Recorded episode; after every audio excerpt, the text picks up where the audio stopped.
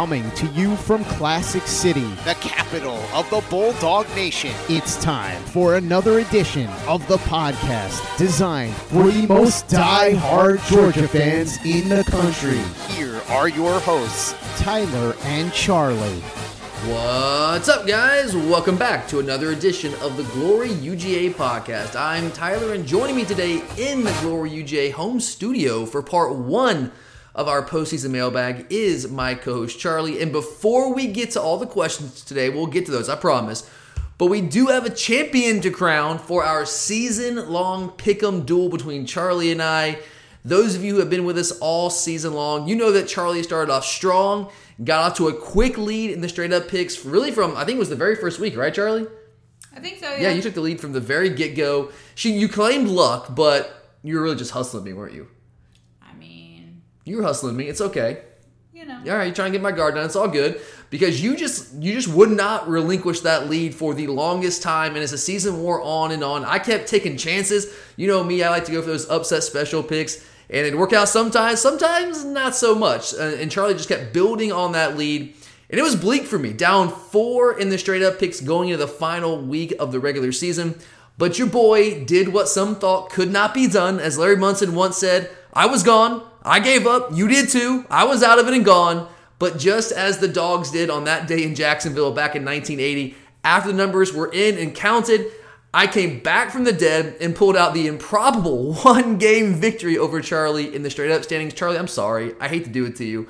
I finished 77 and 38 to Charlie's 76 and 39. And it was the Orange Bowl late on Saturday night. Literally the last, like, do you count that as the last bowl game this season? Do you count the national championship game as a bowl game? I want to recount. A recount.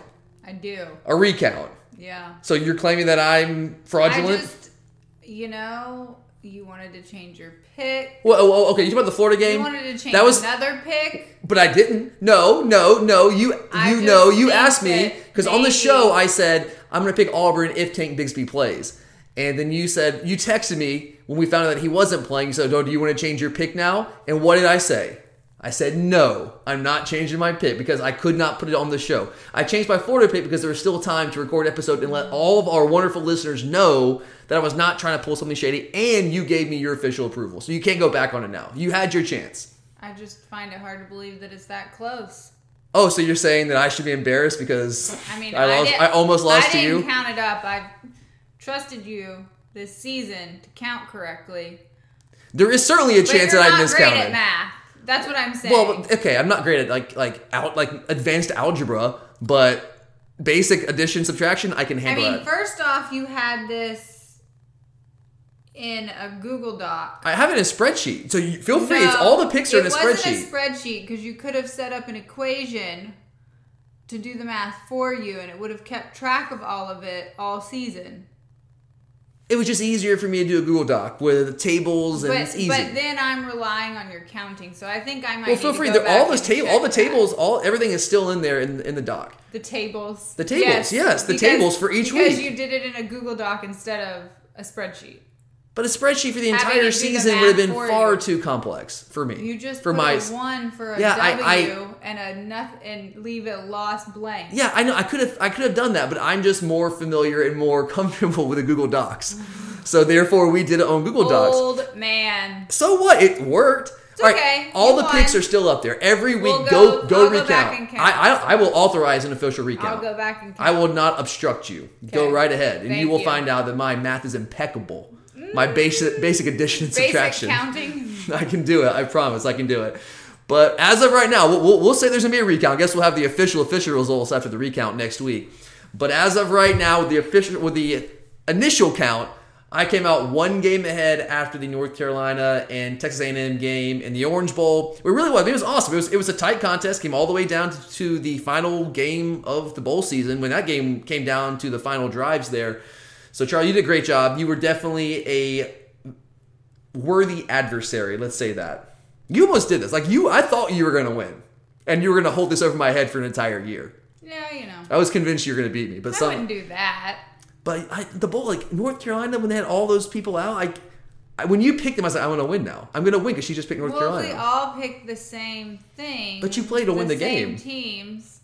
You got to be intellectually honest. Pick the team you think's going to win. If that means that yeah, we're but the same, it also needs to be interesting for the people that are yes. But our listeners want us to give them winners. So they probably got a great kick out of making fun of me for choosing North Carolina, and I'm okay. I mean, they that. almost won the game. Like I, I shouldn't make fun of you, but like with all like if they were healthy and had well and didn't have all their players opting out, I think they probably would have won that game. I would have picked them. I'm with you, but they had too many key players on offense opting out, and that's what made that team good. So I just couldn't pull the trigger on them. Wasn't a bad pick. I just I just felt like they were going to lose that game, and I actually did put money on A&M and and won a little cash there, but. Great job. You were a worthy adversary. It was a lot of fun. We really did have a ton of fun doing these episodes all year long. We hope you guys enjoyed those episodes, those picks episodes to wrap up the week as much as we enjoyed recording them. I once again did miss on Georgia covering the spread. I just could not figure us out when it came to the spread this year. I just couldn't do it. I thought I thought for sure we were going to win that game pretty comfortably against Cincinnati. Like I was like by 10 points or so. And that didn't happen. I almost died seven different times during that game. So I'm just glad I'm still here with us among the living. But uh, we really enjoyed that. Hope you guys did too. We're definitely going to do that again next year and hopefully make those episodes even bigger and better for you guys. But today, we do have some questions to answer. Charlie will report back next week with the official recount. Um, originally, we had just planned to do one postseason mailbag episode this week, but with all the news that has hit this week with players declaring for the draft, some saying they're coming back, which is great news. Oh, and I don't know, a new athletic director being named today. There were some topics and questions that just merited maybe a little bit more in depth discussion than some of the others. So we're going to start with those questions today, especially those questions that relate more directly to the news that came out this week so that we can cover them in a timely manner. So I'm going to turn things over to Charlie. Where are we starting, Charlie? All right, we're starting with the news coming out of the athletic department where Josh Brooks was named the new athletic director today. Um, I know you were in favor of his hiring when McGarity. Wait, who is this question from? You just started. You just started Uh, Scott. talking. So this is an Well, actual it was question. An intro, it was an intro. Oh, okay. I thought. Okay, well, the, the question that was sitting, I know, was very similar to that intro. Okay, so, or, sorry, But- my bad. but I I'll let you handle it. to the Got actual it. question Got it. part. I'm backing off. Let me do my job. Hands off. Hands off. Yeah. So I know you came out in favor of his hiring when McGarity first announced his retirement a few months ago. I Which now he's the president and CEO of the Gator Bowl. Yeah. Cush job. Well, that's what you do. Like the AD job, it's a day to day to day job. I mean, you're in the you're Yeah. right there in the thick of things. The the Gator Bowl job is like you work a couple you know a couple weeks a year. You get to live in. I mean, you don't have to live in Florida, but I'm sure you'll probably live somewhere on the beach, and it's a nice cushy job. Get a nice paycheck for doing a fraction of the work you were doing. Yeah. But anyways, Scott, our listener, Scott, okay. would like to Thank know you, Scott. if he's really the best an athletic department like Georgia can do. Scott thinks that UGA is one of the top athletic departments in the country and can't help but wonder if we have missed out on an opportunity to hire one of the top athletic administrators in the country. And personally, I wonder if the search committee even like looked at other resumes. I'm Like they have sure to they did. They have to put the it. job out there and Right. post it, but I wonder if they even took the time to look. I think Josh Brooks was probably the leader in the clubhouse from the very get go. The plan was probably to hire him, unless there was like some horrible skeleton in his closet they had not uncovered yet, or unless there was another candidate that just like blew their minds and expressed some interest. But I think it was probably Josh's job to lose from the get go, just um, from what I've heard from some people around town here in Athens. Um, look, I I do understand where you're coming from here, Scott. Um, but but the last part of that question there, like uh, you wonder if we've missed out an opportunity to hire one of the top athletic administrators in the country. That's fair. I, I'm not going to dismiss that, but my response to that would be, how do we know that Josh Brooks is not one of the top athletic administrators in the country? No, he has not had a Power Five athletic director job, which is a, certainly a fair criticism of this hire. That is a fair criticism. Of course, ideally, you'd want a guy that has some Power Five experience. That makes sense. But just because he ha- doesn't have Power Five experience doesn't mean that he's not going to be a superstar. I mean, I, I can tell you. Um, Josh Brooks is a rising superstar in this profession. There's a lot of people think extraordinarily highly of him as an athletic administrator. And he does have a lot of experience. And, I, and I'll say that, like, yes, there are some legitimate concerns, okay? When you're hiring a guy as your athletic director at a Power Five, a major program, one of the top money makers, I think we were second behind Texas uh, in terms of being the richest college football programs. That was according, I think it was 247 Sports that released that that information, and, and that, that was based on gross revenue. We had, I think it was 123 million dollars of gross revenue last year. So we are one of the wealthiest, one of the richest programs in all of America. So I understand, like, yeah, you want a guy with experience, ideally heading up a program of that caliber with that kind of money coming to the program. I understand that. Josh has not done this before at this level. But I'll also say neither had Greg McGarity before taking over. He remember he was a deputy at Florida, right? He was a deputy AD under Jeremy Foley at Florida. He had never run a Power Five program before taking the job here at Georgia. We hired a guy that knew the landscape here at Georgia, that had some relationships with the people here in Athens. And we thought, felt that that was the best hire to go. Remember, McGarity was a rising star in the profession back then when we hired McGarity. Now, if he was a little bit older than Josh Brooks is right now, but he was a rising superstar in that profession. That was his reputation. And and there were some f- things to criticize him fairly about when he first took the job. I think McGarity really grew into the job and uh, became a very good athletic director by the time it was all said and done. Some of the things that we criticized him for, like the rainy day fund, the reserve fund, it actually turned out to be a blessing uh, when it was all said and done. When he come with, with with obviously the pandemic hitting that was something that we had a lot of criticism for for a while, just kind of sitting on that cash and not putting it back into programs. And it actually turned out that that was ultimately the right move. So we've seen before here in Athens with our program, a guy that had no experience running a Power Five program turned out to be a pretty good athletic director that's highly respected in this profession. So it's been done before, it's been done before here, and I don't see any reason why Josh Brooks can't be that guy. I guess what I would say is like just because you haven't done it before doesn't mean you won't be great at it. Like let's let's not forget guys, once upon a time, right? Charlotte Nick Saban was a first year head coach, right? Yeah. Now, when he was a first year head coach, I think he was actually at Toledo, and I think he was the head coach there in 1990, but certainly was the head coach at Michigan State, then LSU, then Miami, then Alabama, right? Well, when he was the first year head coach, he might not be that version of Nick Saban that he is today, but even the great Nick Saban, the greatest college football coach in the history of college football, started out as a first time head coach somewhere, and then he became great. And I think you could say the same thing about Josh Brooks. Maybe he won't be the version that he's going to be 10 years down the road from day one, but he has been very well prepared for it. And just because you haven't done it before doesn't mean you won't be great at it. All the great ones have to start somewhere at some point. And I'll also say this for Josh Brooks. No, he has not done it at the Power 5 level. He's never been a Power 5 AD, but he has been an athletic director before. Yes, it was Division 3. He did a smaller level at Millsaps College in, in Mississippi. But even though it's not the Georgia job, a lot of the concepts and things that you have to do as a Georgia AD and the Millsaps AD, there, there, there's some similarities there. Building relationships, fundraising, managing a staff. Certainly, it's at a higher level at, at Georgia in, in a, in a larger scale, no doubt about it. But it's not as though he has no experience doing a lot of things that he's going to have to do well here at Georgia. And you also think about like what is the role of athletic directors? Like what do athletic, directors really actually do when you get down to it? Well, number one, they got to raise money, right? They fundraise. They got to interact with boosters, which kind of goes hand in hand with fundraising. You're interacting with those boosters, building those, building those relationships so that you can get money from them that can help your program grow and sustain and, and get better. All those things, right? You have to plan and oversee facilities projects. You got to hire and fire coaches all those kind of things. So let's say uh, of those areas, things that athletic directors actually do, like what their roles are. Josh has done all of those. He's got experience at pretty much all those, except I guess hiring and firing coaches at Millsaps, but not the Power Five level. But like fundraising when he was at Millsaps, yeah, I know it's Division Three, but he oversaw a 150% increase in major club donations while he was at Millsaps. He has the relationships here in Athens with the boosters currently that really keep this program afloat financially. He has those relationships built in. He understands how it works. He understands the landscape of Athens and the University of Georgia. And overseeing facilities projects, I mean, this guy's been responsible for the development and management of facilities projects here in Athens once he became the deputy AD. Hey, think we'll get an indoor tennis facility? I hope, but it, I mean, that's not the. Is that going to be the? Is that ever going to be the priority? It, No, but it should. For I- I wish. programs. I mean, two, I would say two of the most consistent programs, Yeah. consistently successful programs Yeah, on campus. yeah. And it and I know that we're the minority. Most people, it's not a revenue sport. It's not a revenue producing sport. But you and I, we, we love our Georgia tennis, men's and women's tennis, and we've got a nice new grandstand.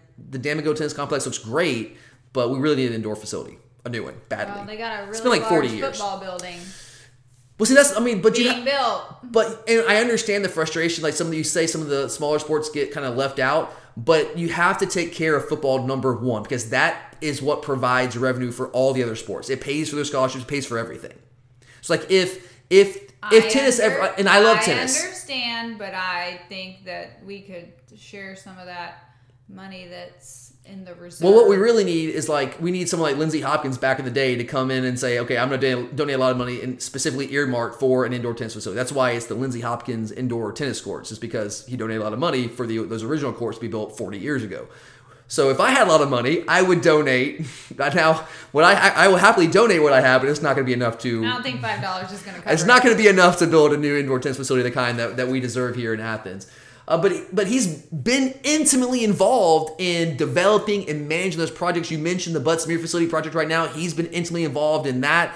Uh, whether it's the West End Zone project, the indoor practice facility, all of those things. He's done that. He's been in the weeds with all of those projects. And that's a huge part of doing the job of the athletic director. Hiring and firing coaches, I, I can't necessarily speak directly on that. I know he's the AD for a year or so at Millsaps. I'm sure he was, obviously, he was involved in that there. Uh, but I don't know. That's the one thing I would say. I, I don't know how he's going to manage that. Because you know it's one thing to be the deputy athletic director like you have certain relationships it's a certain type of relationship with these coaches. Yes you're kind of the, uh, an authority figure in a way and a supervisor in a way but you're not the guy who's going to be hiring and firing them. So that might change some of the relationships. It's going to be interesting to see how that how that works. But everything i know about josh in terms of how he handles people i think he'll be perfectly fine there. And i know he expects the best for our program. Another big thing so what i mentioned when mcgarity first announced his retirement josh knows football he understands not just not, I'm not talking about the X's and O's of football. I'm talking about like the inner workings of a major Power Five football program like Georgia. Let's not forget he was a former football ops guy here under Mark Richt, and he's been recently as as the deputy AD. One of his responsibilities was he was the football sports facilitator. So he knows Kirby. He knows how a football program works. I mean that's what that's what football ops guys do. They basically run the the program more or less. Them and the head coach. They're kind of like the right hand man of the head coach. So he's got that intimate familiarity with football. And let's be real, guys. I know, Charlie, we love tennis. We love other programs here on campus as well that might not get as much love. But the number one priority is football's got to be healthy. Football's got to be healthy because that is the face in the SEC. That is the face of your program. That's what people recognize as Georgia, as the University of Georgia, is your football program. Is football healthy? Because that brings in the money. That is that, that is your reputation there. Uh, the other sports are fantastic, but on a national scale, they don't always register. Football registers. And I think football will be as healthy as ever under Josh Brooks. I also think Josh is a really innovative guy. He's and on top of that, he's innovative, but also willing to learn. Like, for example, uh, if you've been in Sanford Stadium since the uh, Notre Dame game when we went to South Bend, Sanford Stadium inside, there's a ton of new graphics all over the place. And Josh got that idea from being from going to Notre Dame, going to Notre Dame Stadium, and seeing how they honored all their, their rich tradition and with the graphics, all of it, which is really cool. Going inside the stadium and touring that stadium was was awesome the day before the game on Friday. Um, and Josh took some of those ideas that he discovered at Notre Dame and implemented them here in Athens. So he's he's willing to be innovative, but also willing to learn from other programs. Mean, I know one of the criticisms of hiring an in-house guy is well, they're just complacent. They just it's the same old ideas recycled over and over again. I don't think that's Josh Brooks. He ha- he's actually there's evidence that he actually is not going to be that kind of guy. That he's actually going to take ideas from other places, learn, implement new things. So I love that about him. And I'll just say this: like everything that Josh Brooks has touched at Georgia has turned to gold. It's been a massive success. Whether it's new facilities, improvements to Sanford Stadium with the graphics and whatnot, uh, the Jason Aldean concert. Did you go to that, Charlie, back in the day? No, I hate concerts. You, you yeah, you're not a concert kind of No. person. I But mean, I'm sure other people really enjoyed it, and I know I did not go either. I know he wants to have another one when it's safe. Yeah. But yeah, no, I didn't. Are you a country music fan? Is that why you didn't go, or you're just like no concerts? I don't concerts? really care about concerts. They just yeah, you're just because you're they're not, a fun person. Let's just be real. I'm not. They're not entertaining to me. Oh, I love concerts. I mean, there can be good people watching, but it's loud and they're obnoxious. I like smaller concerts. Big no concerts thanks. don't do much for me. Uh, and I'm just, I I know this is blasphemous here in the state of Georgia. I know a lot of our fans are, I'm sure, big country music fans. I'm not a country music kind of guy. Just especially like Jason Aldean version of country. It ain't my thing, which is cool. Everyone else can love it. It's just not my cup of tea necessarily. But anyway, everything I've heard was that it was a everyone that I know that went said it was awesome. It was a rousing success. It was a um, a big time thing for for Athens here. And, and I know this is a thing that people will kind of overlook. But Charlie, you got to admit, when you look around, you watch football games on Saturdays, you got to say Georgia's turf isn't it like some of the best turf anywhere in the country? Like when you look at our field, doesn't it even like in the middle of winter? Sure. Doesn't it look awesome? Compared to like Tennessee and some of those trash fields, right? Yeah. And no one cares about that, but Josh has been in charge of turf management. I think we have the prettiest field in all of college football. And Josh has been in charge of that. And, and the guy loves Georgia. He wants us to be the best at everything. And from people that have that I know that have kind of interacted directly with him, I've I've never met Josh, so I can't speak directly, but everyone everything that I've heard about him is that he's just an, an awesome guy. I've heard glowing things about him. Uh, and again, yeah, we could have. You're, you're right, Scott. We could have gone out and gotten a hired gun. Sure. And maybe that would have been a home run hire. but it's also really risky. It could absolutely blow up in your face. Just ask Texas. Uh, was about five or six years ago. They had they had this whole fiasco with with Scott Patterson. They brought in, and he wasn't a Texas guy. Didn't really understand the landscape there, and it was a colossal fair. They had I think they had to fire him within two years. So I'm not saying that would definitely happen, but it's a possibility. It's really risky to hire someone that you don't really know, someone that doesn't know the program, doesn't know the people. If you have an in-house guy that you believe in, like Josh Brooks, that's been groomed for the job, I think you go with him because so much of that job, it really is, it comes back to relationships and understanding the landscape of the program. And Josh has that down. He has relationships built in with the big boosters here in Athens, the important people. He understands the landscape. Um, if you go and hire that big shot outsider, it might not be as smooth as sailing. So, do you have the possibility of complacency? Sure, it's always possible when you hire an in house guy, but everything that I know about Josh says that that's just not who Josh Brooks is. So, I, I think this is a great hire. I advocated on his behalf, not that anyone listens to me, when McGarity first announced his retirement. So, I, for one, am very excited that he ultimately ended up getting the job, even if it might have been predictable. It's Kaley Cuoco for Priceline. Ready to go to your happy place for a happy price? Well, why didn't you say so? Just download the Priceline app right now and save up to 60% on hotels. So, whether it's Cousin Kevin's Kazoo concert in Kansas City, go Kevin, or Becky's Bachelorette Bash in Bermuda, you never have to miss a trip ever again. So, download the Priceline app today. Your savings are waiting. Go to your happy place for a happy price. Go to your happy price, Priceline. Jerry is very excited about the 2021 season, and he already wants to know where you think the dogs should be ranked in the preseason for next year. What do you think, Charlie? Should we be in the top three, top five, number one? Well, I know the season just ended. I mean, Clemson's gonna have a good quarterback. Can you say his name? No. All right, re- repeat after me. Uwe Unga Lele. No, Uwe Unga Lele. Lele. There it. we go. Um, I can't do Ohio math, but I can State, pronounce names. Justin Fields is gone. But they'll always be up. They're talented. Yeah. Alabama. CJ Stroud's going to be good for them. Yeah. Bama's I always going to be there. Yeah, top five maybe. But that doesn't mean anything to me. No, it doesn't mean anything, but it, well, it doesn't mean anything on the field, but it does mean things in terms of reputation, recruiting. It. You've been saying for years that we're gonna like this is the year, this is the year. Oh, 2019 is gonna be the Whoa. year. This is gonna Whoa, be the I year, feel attacked. I am yet to see the year. Calm down. Calm down. see it. Calm down. You've been calling it for years. And I have been, and have I not been, happened. and have I not been extraordinarily close? I don't know. We came a play away in overtime for winning it in 2017. Second and 26 Why do you do such things? because it makes you mad. Why? Because it's funny. I got this is that's not funny. Some things are funny. That's not funny. Uh, yeah, it's, not funny, It's okay. not nice of me because it. No, because now I, Now your whole day's ruined. I mean, it's not cool, man. Well, we were close there. Look, we're at the point with the talent that we have that we can win it on any any given year. Yeah, but until Any given year. consistently in the playoffs, I yeah. Well, the, the, the reason that we're, we haven't been consistent in the playoffs is because we have this the we have this team called Alabama in the E SEC. the thing. I am hopeful, but I don't expect to be in the playoffs. Well, we're we, we're not Clemson. We don't have the luxury of being able to cakewalk through the ACC every year. We're Right, not so O- I just- Oklahoma. we don't have the luxury to cakewalk into the Big Twelve. because eh, it hasn't turned out too well in the past. No, but we've also been like right there. Okay, One time. twice.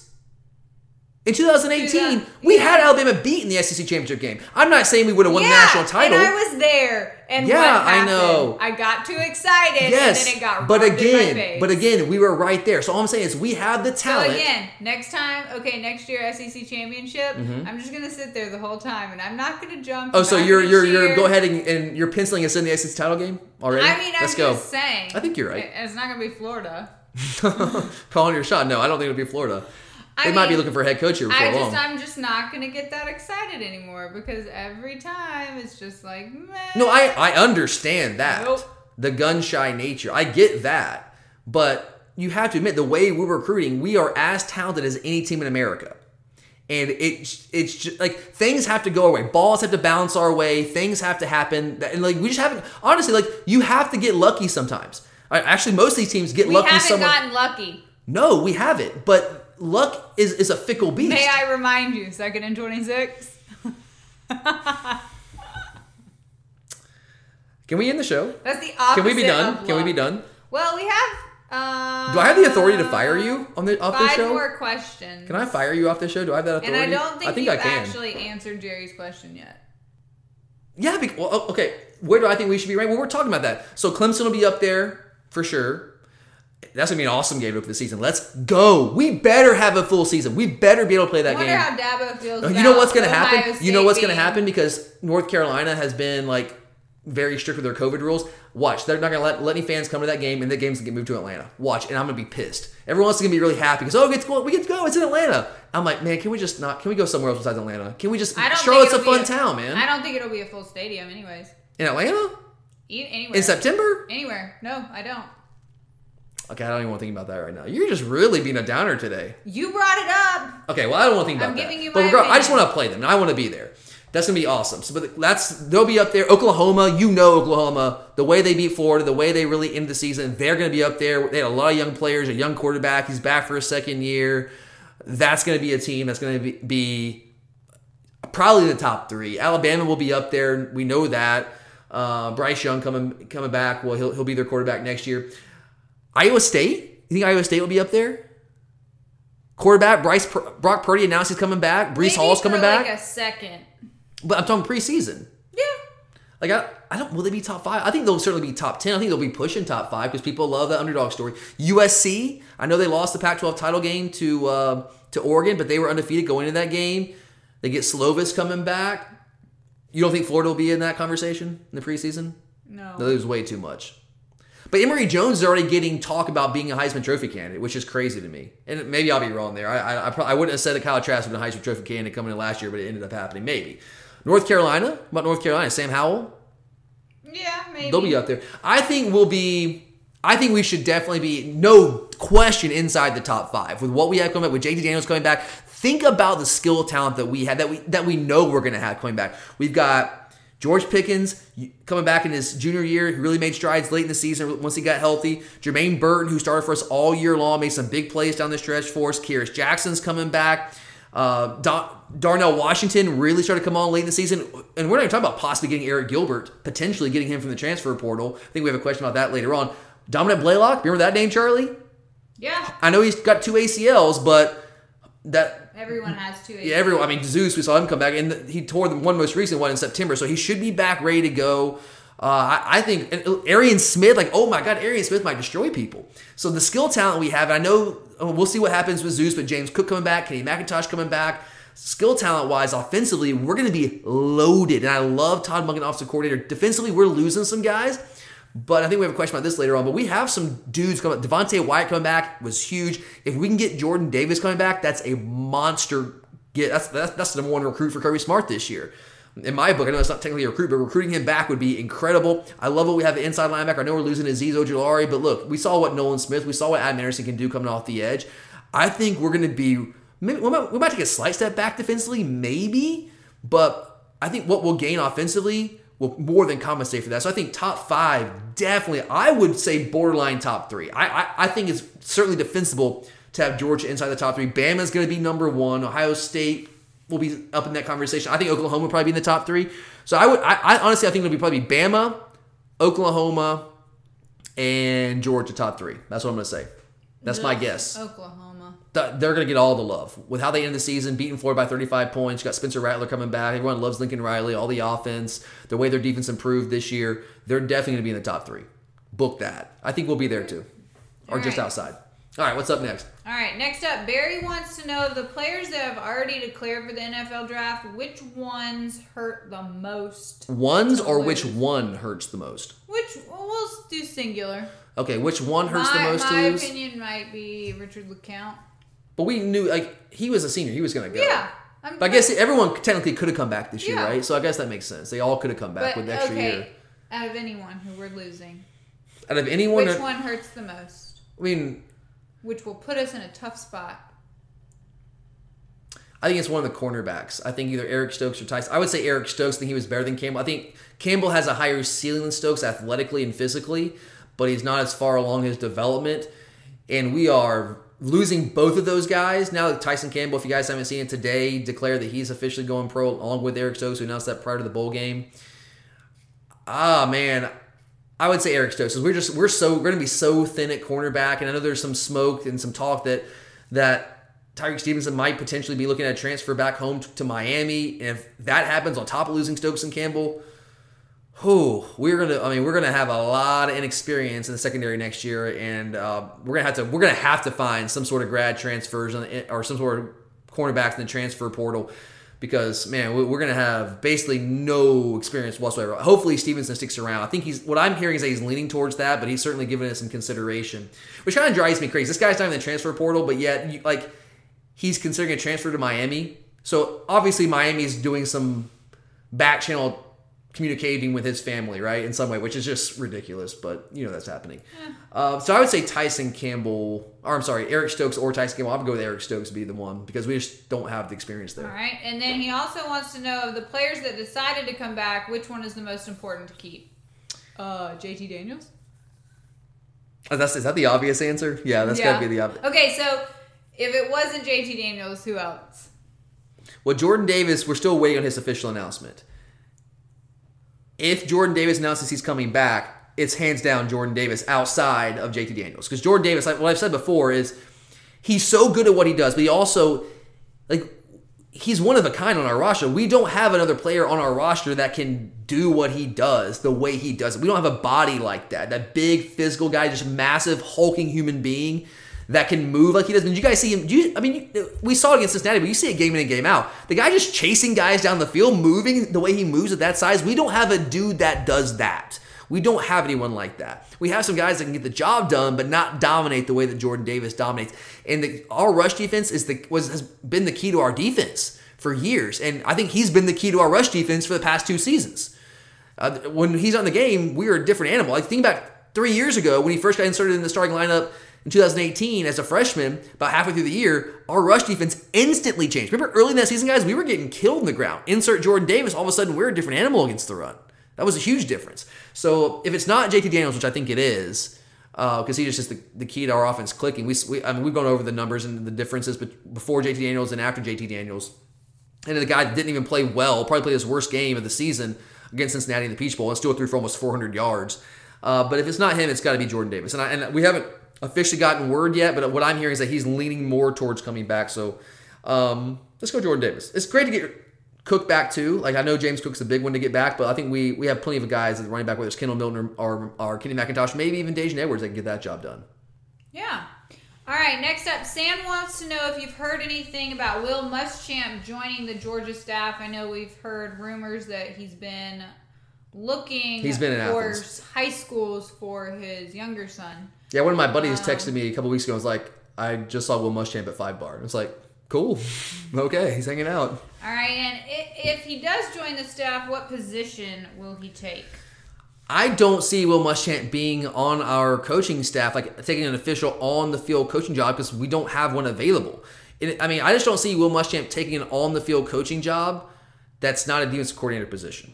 I because I mean uh, w- uh, the, the reports, are is that Steve Sarkisian offered him the Texas DC job and he turned that down. If you guys, I mean, you most of you I'm sure know this, but his son Jackson is a walk on preferred walk on here on our program at, at- at Georgia, and he I think wants to be close to his son. Uh, I know he's been looking at high schools here in the area, probably end up at ACAD or Prince, something like that. Um, but he's been looking at because he has a younger son who's in high school. His other son is on the team here in Athens. The guy South Carolina owed him his full buyout when they fired him. I think it was like $15 million something like that. So he does not need the money at all. He can take a year or two off, spend the time with his family. I think it's close to his lake house here.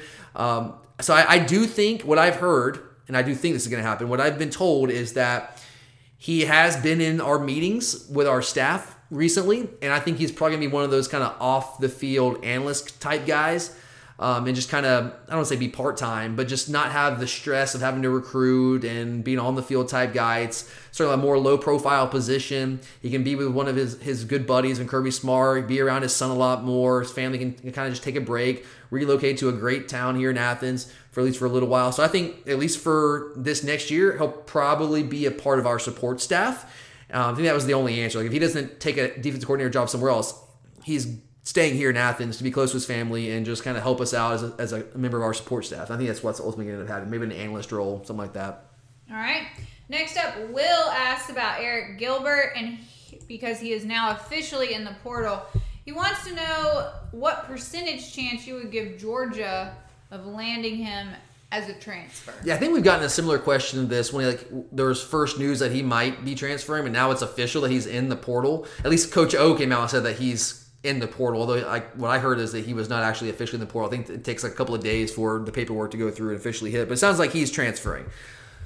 But I, I think Georgia, I would lean towards us being able to land him, but I don't think it's a done deal necessarily. I know Tennessee's going to be heavily involved. A couple of his former high school teammates, Ramel Keyton and Harrison Bailey, the quarterback at Tennessee, they're up there. Those are former teammates. He knows those guys. He's close with them. That would make sense as a landing spot. Although, like I like Charlie, right now, if you were a big time transfer, like could basically have your pick of anywhere in the country to go, are you transferring to Tennessee right now? No. I mean, first off, do you want to play for Jeremy Pruitt?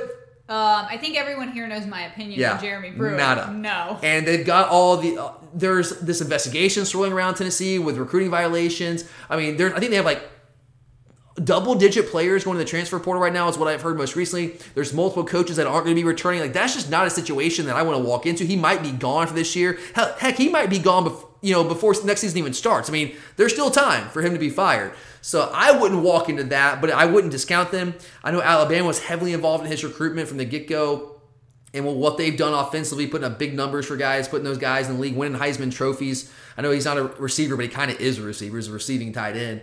Uh, that's certainly a program that you got to watch out for. But if the reason for transferring is what we've heard is that he wants to be closer to home, Georgia makes the most sense. We were heavily involved in his recruitment from the get go. He's actually close with Jermaine Burton. Jermaine Burton, he was, I think they were like, Jermaine Burton was recruited by Gilbert to play at Marietta with him before Burton had to relocate to California. He was Calabasas with his family. So they know each other. They're tight. They're close. Uh, he saw what our offense was able to do with JT Daniels down the stretch. Uh, we, he saw us try to get the tight ends more involved down the stretch with Darnell Washington. So I think we have a really good shot. I don't think it's a done deal. I and look, I, I don't know, man. I, I, have never talked to Arik Gilbert. I don't call him and talk to him, and I don't have sources like that when it comes to recruiting necessarily. Um, but I would say, from what I have heard around town, and look, I, just, I take it with a grain of salt because I haven't heard anything really hard about it. But I would say I'd put it right about 75%. This next question is from Philip, and it's also about Arik Gilbert. He says that yeah, he's in the transfer transfer portal, but do we really even want him? Because Darnell Washington really started to develop later in the season, and taking Gilbert as a transfer might lead Washington to transfer. What do you think? Oh, I think no questions asked. You take if Arik Gilbert wants to come to Georgia, you don't even think about it. You say, "Yes, sir, absolutely. We've got a spot for you." Arik Gilbert is a game changer. I understand you saying like, "Do we have enough balls to go around?" You have George Pickens, Jermaine Burton, Kearis Jackson, Darnell Washington, but guys, can you imagine if if, if word comes out later down the stretch if, if we if like he wants to come to Athens and we say no, we have Darnell Washington, we're good and let's say he goes to Alabama or goes to Tennessee and he like murders us in the SEC championship game or something, goes to Alabama. Like, can you think about like how much Kirby Smart would get killed in the media? You've got to take Arik Gilbert. That guy is a modern day game changing receiving tight end. If you like, we've talked all season about how the key to winning at the highest level, yeah, you got to be good on defense. You can't be terrible on defense. You got to be good on defense. But more than anything, you've got to be elite on offense. You have to be able to outscore people. And to be able to outscore people, you have to have elite game changing playmakers. And that is what Arik Gilbert is. I mean, that guy is a monster. And like I understand you say, well, we have Darnell Washington. Would that upset him? Like, would that would he get his feelings all hurt? I would say, first off, get over it, man. That this is football, right? You got to have multiple players. It's next man up, right? But anyway, Todd Monken loves. I mean, you guys watch us play all year. He loves to use 12 personnel, one running back, two tight ends on the field because it creates a lot of mismatch problems if those tight ends are guys that can actually go out there, run routes, catch the football, use athleticism. That's what Arik Gilbert does. We've seen that from Darnell Washington. Gilbert gives you something. I, I think Gilbert actually gives you even more athleticism than Darnell Washington. No, he's not as big and physical as a blocker. Of course, he's not that guy. But in terms of being able to go out there and run routes, he's a more athletic player than Darnell Washington is. Different kind of player, but a more athletic player. He just gives you different different you can do different things with him. He gives you more versatility. And I think Todd Monken would absolutely be able to build a dynamic offense with both Arik Gilbert and Darnell Washington. I don't think it has to be either or. It can be both. It can absolutely be both. I mean, look at Iowa State. I know those guys don't have the, the tight ends that are as talented as, as at least from a physical standpoint, athleticism standpoint, as Gilbert and Washington. But they use three tight ends on the field a lot and to great effect. Use a lot of uh, tight ends out there to create mismatches, um, create advantages in the run game and the passing game. And I think absolutely we can do that with Arik Gilbert. And he would be more than a welcome addition. I mean, you have to take Arik, Arik Gilbert. It is a no brainer. You don't even think about it. Just don't even think about it. Sure. Yeah, sure. Yeah. You wouldn't take him? I mean, yeah. I mean, you watched him play a little bit of LSU this year. You're telling me you're going to turn down a guy like that when we've had we, we have had have had issues in the past outscoring people and being good enough on offense. No. You I can't turn think down. people really like Darnell Washington. I, I know. See, you love Darnell Washington. I I, think he might be your new favorite player He probably is. just because he's tall. I just Unique? He seems like a nice kid. How can you possibly gather that? I'm sure he is, but how do you know that? I don't know. Just seems like it. We'll go with it. Like the way he runs. A big guy to be He's able a to run. big like dude. that. Run over people, absolutely. Yeah. All right, last question of the day is from Corey. He says it was reported on the broadcast of the state championship game that Brock Vandagriff has been dealing with a knee injury all season and might require surgery. I he wants to know what we've heard. Yeah. I have heard I heard that rumor, but then I heard that his father said that no surgery won't be required. You read that. I did read Yes, that, yes. but I don't remember where. So who? There's no telling. Yes. What would yeah, you like yeah. to say? Um, I mean, you basically nailed it there. You're right. Uh, if you guys didn't hear that with the championship game, it, and we knew that like I, that he was dealing with an injury most of the season. It comes out after the game. I, I think it was you might you and I might read the same article. Um, that his dad said that he's been dealing with this injury. I think since week four, and they just basically were trying to not run him as much as possible. They still PCL, right? PCL, PCL. Um, and it basically got torn after week four. They went to the doctor. I think his dad said like 10 days after the injury. And it's like, okay.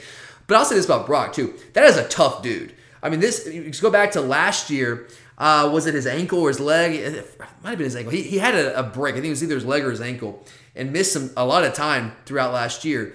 And uh, he played on that for a full game, if my memory serves me correctly, before he decided to shut down until he got healthy and he came back late in the year.